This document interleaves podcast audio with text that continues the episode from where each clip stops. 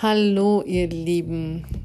Corona hat unser Leben verändert und zwar fast schlagartig von heute auf morgen.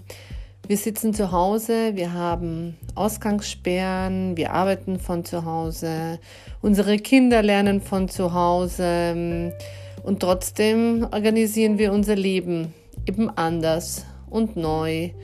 Und es gilt auch zu dieser Zeit ähm, einen Weg zu finden, seinen Alltag gut und effizient einzuteilen, alle Dinge umgesetzt zu bekommen und ja, sich dennoch gut zu fühlen. Und darum soll es in diesem Podcast gehen.